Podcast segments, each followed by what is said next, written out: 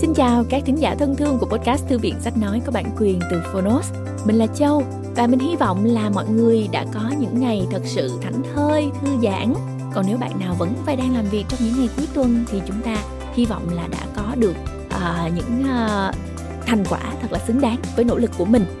Và cuốn sách ngày hôm nay mà Châu muốn giới thiệu cho các bạn uh, cũng là một cái tựa sách uh, rất là thú vị ở trên Phonos phù hợp với những bạn trẻ ở trong tầm tuổi 20 đến 30 tuổi. Nhắc tới đây mình có hơi tuổi thân vì mình đã vượt qua cái tầm tuổi này rồi. Nhưng mà mình vẫn rất trẻ trung đúng không các bạn? Các bạn nghe podcast các bạn có nhận ra là châu đã uh, rất là có tuổi không? Thôi tự nhiên nói chi cho xấu hổ không biết nữa. Xin lỗi các bạn. Ok bây giờ chúng ta sẽ quay trở lại chủ đề chính. Um, thậm chí ở trên tiêu đề sách đó ghi luôn cái số tuổi đó mọi người. Đó là uh, 20, 30 càng nhiều cố gắng càng lắm may mắn à, đây là một cái à, tác phẩm của tác giả Lưu Trí Phong. À, một cuốn à, tản văn bao gồm những bài viết mang tính truyền cảm hứng cho tuổi trẻ của Lưu Trí Phong. Một cuốn sách mang mục tiêu giúp khán giả à, độc giả hiểu được mối quan hệ nhân quả giữa cố gắng và may mắn trong những năm tháng tuổi trẻ. Từ đó truyền tải thông điệp vận may không tự nhiên đến với ai. May mắn là kết quả của quá trình vươn lên phấn đấu không ngừng nghỉ đối mặt với những vấp váp trở ngại của tuổi trẻ chỉ có càng cố gắng thì các bạn trẻ mới càng gặp nhiều may mắn mà thôi. À, nói đến đây thì mình cũng chợt nhớ đến một câu nói mà mình ờ, tình cờ nghe người bạn của mình nói.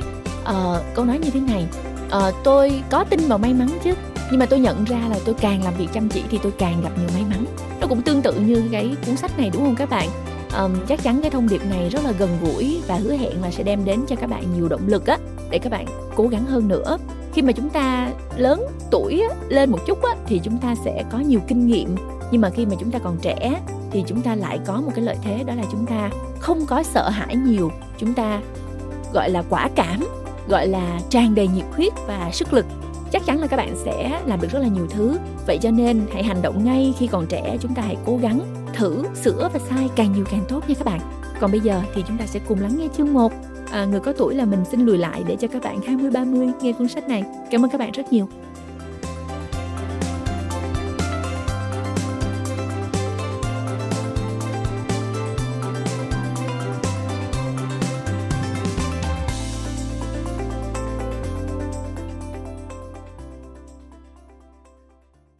Bạn đang nghe từ Phonos.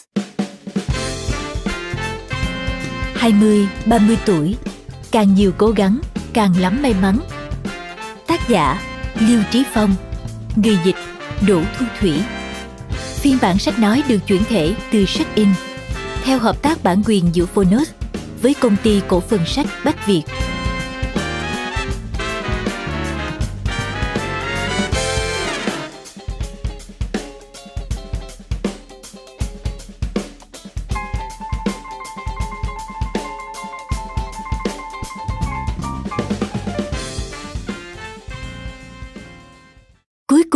Vận may của bạn sẽ xứng đáng với nỗ lực của bạn. Khi biết tin tôi vừa ra mắt sách, các bạn học trước đây đều vui vẻ chúc mừng.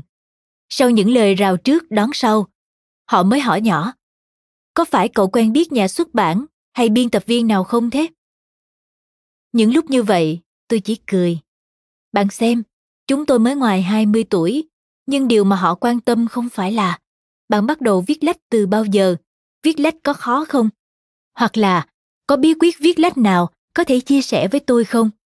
Họ không biết tôi đã nỗ lực phấn đấu bao lâu mới có thể xuất bản tác phẩm của mình. Cái họ nhìn thấy chỉ là tôi may mắn đến nhường nào. Làm gì có may mắn nào ở đây? Những vất vả, đắng cay nấp sau những con chữ kia, tôi là người rõ hơn ai hết. Trước, thành sự tại thiên, chắc chắn sẽ có vế, mưu sự tại nhân nhưng tôi không biện giải.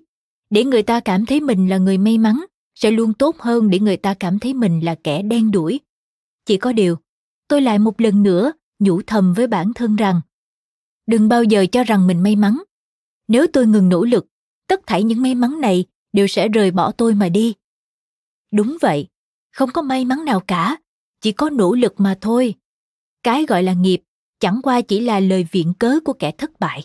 Cái gọi là vận chẳng qua chỉ là lời khiêm tốn của người thành công. Nếu người thành công nói với bạn rằng nhờ may mắn nên anh ta mới có những điều này. Tin tôi đi.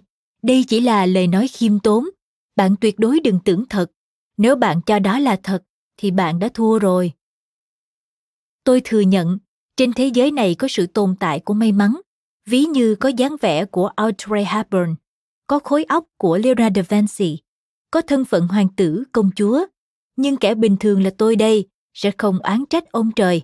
Tại sao không cho tôi tướng mạo như Phan An, tài năng như Tử Kiến, hay giàu nước đú đổ vách. Nói thêm, Audrey Hepburn, sinh năm 1929, mất năm 1993, là nữ diễn viên người Anh, biểu tượng của điện ảnh và thời trang thế giới, được Viện phim Mỹ tôn vinh là một trong ba nữ minh tinh vĩ đại nhất trong lịch sử điện ảnh nước này.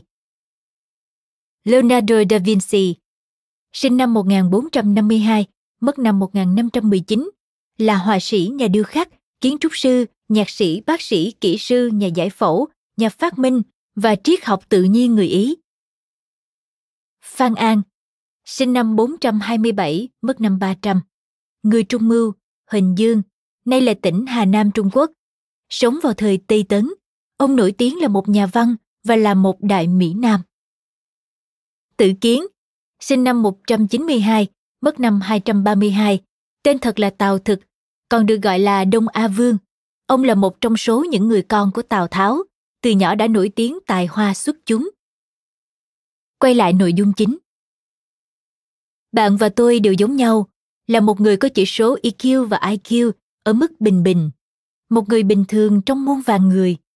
May mắn chúng ta hằng ao ước không phải là không thể có được, nhưng tuyệt đối không phải là cầu được, mà phải giành lấy bằng chính năng lực của mình. May mắn không phải là sức mạnh thần bí, mà là quả ngọt vun trồng bằng tâm huyết và mồ hôi của bạn. Bạn hao tâm tổn trí bao nhiêu, bỏ ra sức lực nhường nào, hoa trái của bạn sẽ đậm vị nhường ấy chúng ta đều hiểu đạo lý này chỉ là chúng ta đang tự đánh lừa chính mình bạn xem anh ta may mắn biết bao nhiêu tôi không có vận may như thế ý của câu này là không thể trách tôi vì tôi bình thường nghèo đói và thất bại. Có trách thì trách ông trời không công bằng không cho tôi may mắn. Nói ra lời như vậy là không cần xấu hổ có thể yên dạ yên lòng mà sống lay lắc qua ngày. Nước miếng bay tứ phía mà oán trời trách đất sôi sục chí khí mà bảo rằng bản thân có tài nhưng không gặp thời. Lời viện cớ hay ho biết bao, phút chốc để giúp bạn rũ bỏ áp lực nặng nề và trách nhiệm to lớn. Bạn có thực sự cảm thấy vô cùng thoải mái không? Bạn thân mến, bạn mới còn đôi mươi, bạn có sức trẻ, có sức khỏe và tài năng, cộng thêm một chút nỗ lực nữa, hẳn nhiên kết quả sẽ khác. Nếu chỉ ngồi yên, một lòng chờ đợi thần may mắn gõ cửa, thì chẳng khác nào ôm cây đợi thỏ cuối cùng chỉ đợi được thất vọng cùng những tiếng cười nhạo nếu nỗ lực nữa nỗ lực mãi nỗ lực đến khi thực lực đủ mạnh thì may mắn nhất định sẽ đến. Giống như cái chép vượt long môn nhẹ nhàng nhảy một cái là đã thành công. Vậy bạn sẽ lựa chọn như thế nào? Hãy nhớ rằng bạn lựa chọn điều gì bạn sẽ sống với điều ấy. Càng nhiều cố gắng càng lắm may mắn.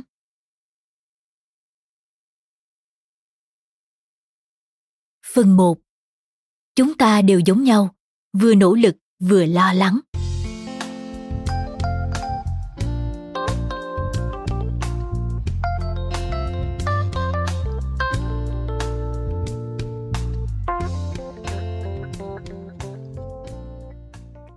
Đời người ngắn ngủi, không phải cứ kiên trì, nỗ lực là gập ghềnh, hiểm hóc nào ta cũng có thể vượt qua. Tuổi trẻ tràn đầy những bất an, lo lắng, chỉ có hiểu rõ năng lực của bản thân bước từng bước chắc chắn, học hỏi từ thất bại, đích đến mới gần ta hơn một chút.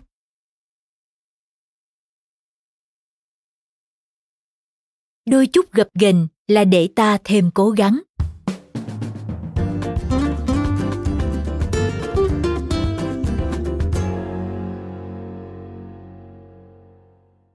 Hãy cố gắng thêm chút nữa, chắc chắn bạn có thể nếm được trái ngọt. Tuần trước, Khả Khả, một người bạn của tôi reo hò đầy hưng phấn với tôi qua điện thoại. Tớ tìm thấy công việc ngon lành cành đào rồi, cuối cùng đã có thể thoát khỏi động quỷ này rồi. Động quỷ, nơi Khả Khả đang làm việc, là một doanh nghiệp tư nhân. Theo lời của cô ấy, doanh nghiệp này tuy hiện tại rất có tiếng, nhưng nội bộ công ty lại không có sự đoàn kết. Các bộ phận đấu đá lẫn nhau, không có ý muốn hợp tác, không có tinh thần giúp đỡ anh em đồng nghiệp. Khi có người gặp khó khăn trong công việc, không ai nhiệt tình hỗ trợ hay hướng dẫn, ai nấy đều trưng vẻ mặt lạnh tanh. Thế nên, Khả Khả vắt óc nghĩ trăm phương nghìn kế, tìm kiếm cơ hội thoát khỏi nơi này. Có lẽ Khả Khả gặp may, công ty cô ấy muốn nhảy vào, vừa khéo có một vị trí trống. Nhờ có người giới thiệu và vượt qua vòng phỏng vấn, Khả Khả đã được nhận vào làm. Vì lời mời nhiệt tình của Khả Khả, chiều thứ sáu, tôi đến công ty mới của cô ấy thăm thú một vòng. Tôi lấy làm tò mò, rốt cuộc công ty này cuốn hút Khả Khả ở điểm nào? Khi tôi đến nơi còn chưa hết giờ làm, lúc ấy là 16 giờ 32 phút. Cả tòa văn phòng chỉ còn lại một mình Khả Khả. Tôi hỏi cô ấy rằng, tại sao cả tầng lầu không có một bóng người? Khả Khả nở nụ cười thần bí. Đây chính là một ưu điểm của nơi này. Tan làm sớm, nhàn hạ. Đây là đơn vị hành chính sự nghiệp hả? Đại loại thế, cơ bản có thể xem là công ty nhà nước. Ở đây ít nhân viên lắm, những mối quan hệ lộn xộn giữa người với người hầu như là không có. Bài trừ, hà hiếp, âm mưu đều thuộc về quá khứ rồi. Bước đi trên hành lang không một bóng người. Tôi thầm buông tiếng thở dài cho khả khả. Công ty trước kia, dẫu có tồi tệ đến mấy cũng là một doanh nghiệp lớn, luôn bừng bừng sức sống. Người nào người nấy bận rộn với công việc của mình. Cho dù bạn chỉ là một con ốc vít nhỏ bé, nhưng ít nhiều cũng sẽ có ảnh hưởng đến sự vận hành của cả bộ máy. Còn ở đây thì sao? Đúng là nhàn hạ, thảnh thơi, nhưng bạn không hề có cảm giác tồn tại. Không có cảm giác tồn tại cũng đồng nghĩa với công việc của bạn không có ý nghĩa, không có giá trị. Giá trị nội tại của một người nếu không được phát huy thì chẳng khác nào bị xóa bỏ hoàn toàn. Song, nhìn khả khả đắm chìm vào bầu không khí của tòa văn phòng nhỏ này, gần như không thể thoát ra. Tôi không những tâm nói ra điều đó. Xem xét một vòng tôi và khả khả đi ăn cơm. Cô ấy khóa cửa tôi ra ngoài khởi động xe. Đài radio trong xe đã phát hết ba bài hát tôi vẫn không thấy bóng dáng khả khả đâu. Tôi quay lại tòa văn phòng tìm khả khả. Thấy cô ấy đang ngồi xổm bên ngoài cánh cửa lớn hì hục khóa cửa. Đã 15 phút trôi qua rồi cậu khóa cửa hay là dở cửa thế tôi vừa đùa vừa đứng bên nhìn cô ấy dáng vẻ hết sức chật vật. Cậu thử xem, khó khóa chết đi được. Thì ra, cửa này có thiết kế khóa sàn. Hiện tại, cánh bên phải đã khóa, chỉ còn cánh bên trái. Tôi nhận lấy chìa khóa tra vào ổ, nhưng không tài nào vặn được. Cậu chắc chắn là chìa khóa này. Tôi ngoảnh đầu hỏi khả khả. Chính nó, vừa rồi tớ còn thử khóa từ bên trong. Lạ thật đấy, đứng ở trong thì khóa được, mà khóa ngoài thì không sao vặn nổi. Phải làm thế nào bây giờ? Khả khả càng nói càng sốt sắng. Cô ấy đẩy tôi ra, rút chìa khóa, tra vào ổ rồi lại vặn trái vặn phải. Nhìn khả khả loay hoay, một cảm giác bất lực trong lòng tôi bỗng trỗi dậy. Cậu dùng lực mạnh như thế, không sợ làm gãy chìa khóa bên trong sao? Đến lúc đó chúng ta càng không thể rời khỏi đây. Thế thì phải làm thế nào? Dù chìa khóa không bị gãy, không khóa được cửa thì chúng ta cũng đâu thể rời đi. Trước kia cánh cửa này vẫn khóa được phải không? Khả khả gật đầu. Vậy thì chứng tỏ ổ khóa và chìa khóa đều không có vấn đề, vấn đề nằm ở cách cậu khóa cửa. Cậu thử mở cánh cửa phía bên phải ra đi. Khóa cánh cửa bên trái từ phía trong, sau đó lại khóa cánh cửa bên phải từ phía ngoài. Khả khả nghe tôi nói xong, giật mình bừng tỉnh. Ồ ồ ồ, rồi làm theo lời tôi, quả nhiên đã khóa được. Khả khả hưng phấn hết cỡ, từ lúc lên xe đến lúc ăn, tới khi chúng tôi vẫy tay hẹn gặp lại, cô ấy cứ luôn miệng khen ngợi tôi, còn cảm thán rằng nếu tôi có thể ở bên cô ấy mãi, làm thư ký cho cô ấy thì tốt biết bao nhiêu. Tôi nghe Khả Khả nói vậy, cuối cùng đã hiểu tại sao cô ấy không hài lòng với công ty trước. Nói một cách đơn giản, Khả Khả thuộc kiểu nhân viên không nhanh nhạy và chủ động trong công việc. Cô ấy cứng nhắc, không linh hoạt, chỉ biết nghe lệnh mà không chịu suy xét. Cách làm việc như vậy đương nhiên sẽ không được đánh giá cao. Bản thân cô ấy cũng không dễ hòa nhập với đồng nghiệp, thế nên việc khả khả tìm kiếm bến bờ mới là chuyện sớm muộn. Điều này không hoàn toàn liên quan đến chỉ số thông minh, mà nó là biểu hiện của năng lực ở nơi công sở. khi tuyển dụng nhiều công ty có xu hướng lựa chọn những người có kinh nghiệm để tiết kiệm chi phí và thời gian đào tạo còn đối với nhân viên thực tập công ty trả lương ở mức thấp, giao nhiều công việc lặt vặt để tận dụng sức lao động của họ. Đương nhiên, giá trị họ tạo ra là hết sức có hạn, nên các công ty không mấy chú trọng đầu tư vào họ. Lao động trí óc không chỉ dừng lại ở giai đoạn thực tập, điều quan trọng là càng tham gia sâu vào bộ máy lao động xã hội, bạn càng cần nâng cao năng lực của bản thân. Gặp chuyện không biết xử lý linh hoạt, khăng khăng giữ quan điểm của mình, bạn sẽ bị người khác cắn mát, không có tài cán để mặc bạn tự sinh tự diệt mà không chỉ tay giúp đỡ. Cảm giác ấy hẳn rất khó chịu nhưng suy cho cùng đó là do bạn chưa thật sự cố gắng hết sức. Tôi nhớ lại những bất công mà khả khả gặp phải ở công ty cũ qua lời kể của cô ấy. Tôi nhận ra có đến 8 9 phần là do năng lực của cô ấy còn yếu, lại không biết suy xét, không hiểu cách đối nhân xử thế. Qua sự cứng nhắc trong câu chuyện khóa cửa khi nãy, tôi đại khái có thể biết phương thức và trạng thái làm việc thường ngày của Khả Khả. Chuyện gì cũng muốn người khác liệt kê từng bước, thực hiện rõ ràng, còn phải phụ trách loại bỏ rủi ro hay sự cố đột xuất cho mình. Tôi cho rằng việc Khả Khả bị cho thôi việc chỉ là vấn đề thời gian. Nếu bạn cũng cảm thấy mình bất công như Khả Khả, hãy nhìn lại bản thân đôi chút. Thay đổi cách thức tư duy thức thời, nâng cao năng lực của mình, hãy cố gắng thêm chút nữa, chắc chắn bạn sẽ nếm được trái ngọt. Bắt kịp tiết tấu của thời đại, bạn mới có thể sinh tồn. Bằng không, bạn lấy gì để tự bảo vệ mình trong môi trường cạnh tranh khốc liệt như vậy? Khi không thể sinh tồn, thì bạn phải làm thế nào để sinh sống? Để biến cuộc sống thành bài thơ, tiền đề là bạn còn đang sống kiên trì đúng cách để thành công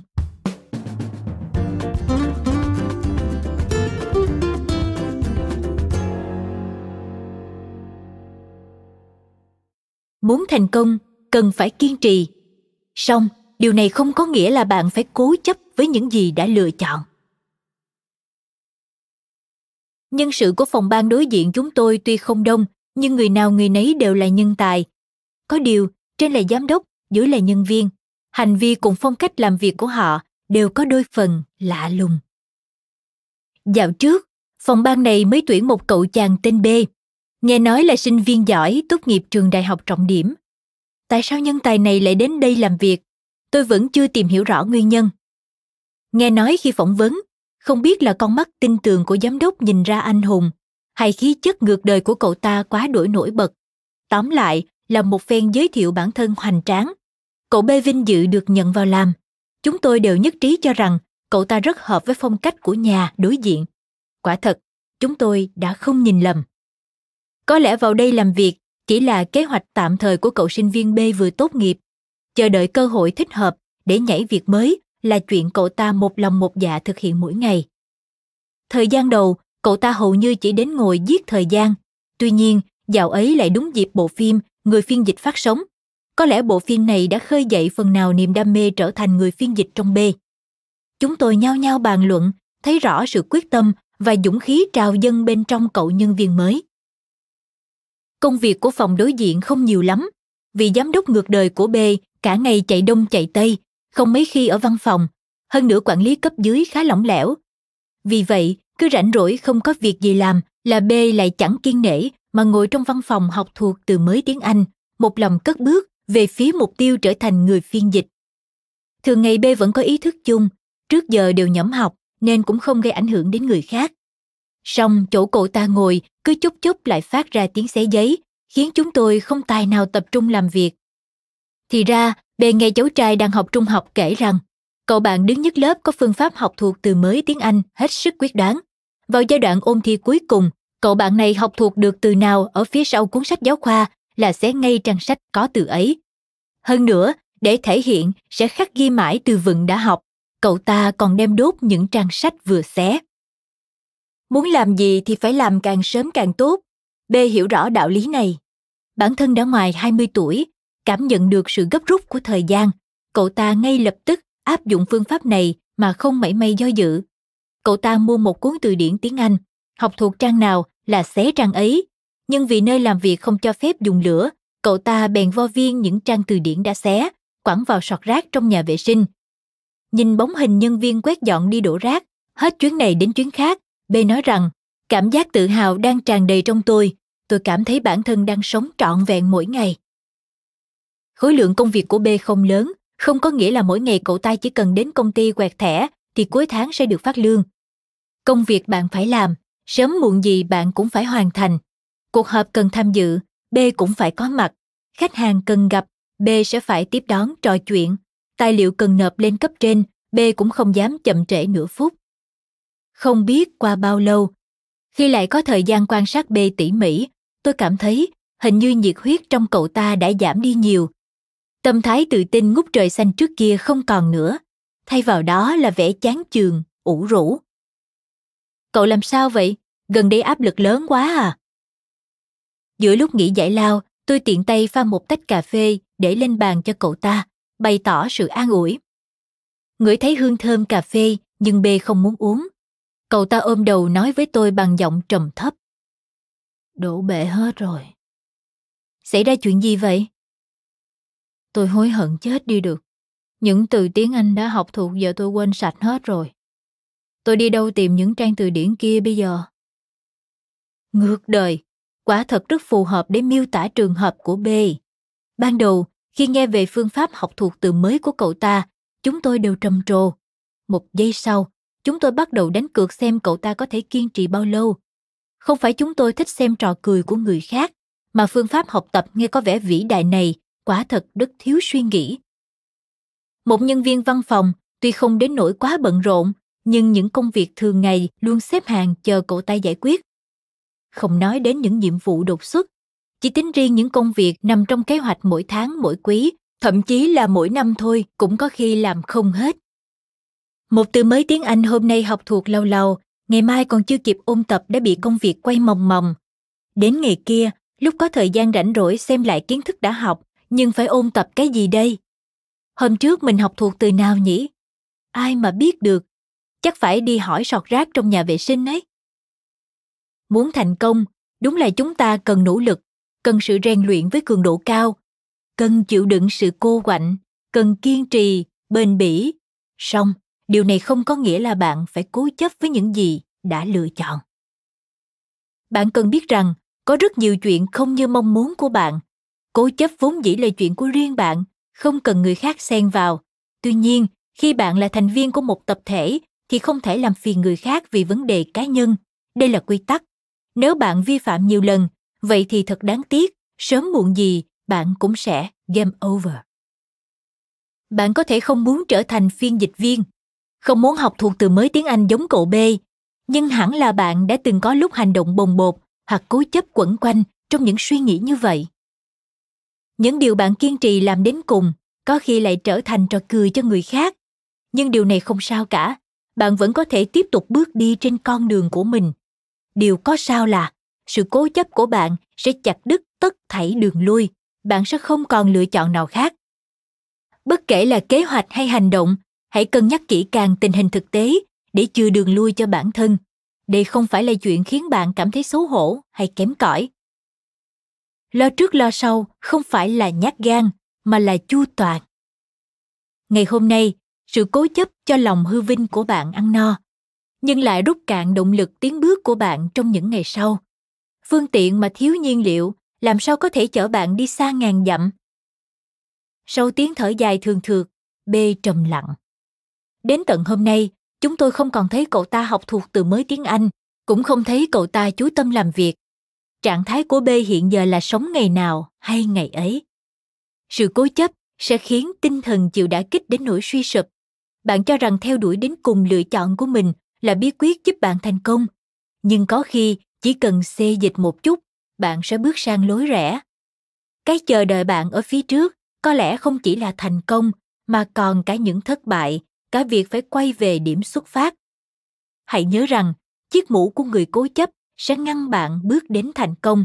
Dù bạn lựa chọn thế nào, dù đó không phải là lựa chọn đúng nhất, chỉ cần biết mình học được những gì từ trải nghiệm ấy, bạn sẽ biết bước tiếp theo mình cần làm gì. Bạn lo lắng không có nghĩa là bạn nỗ lực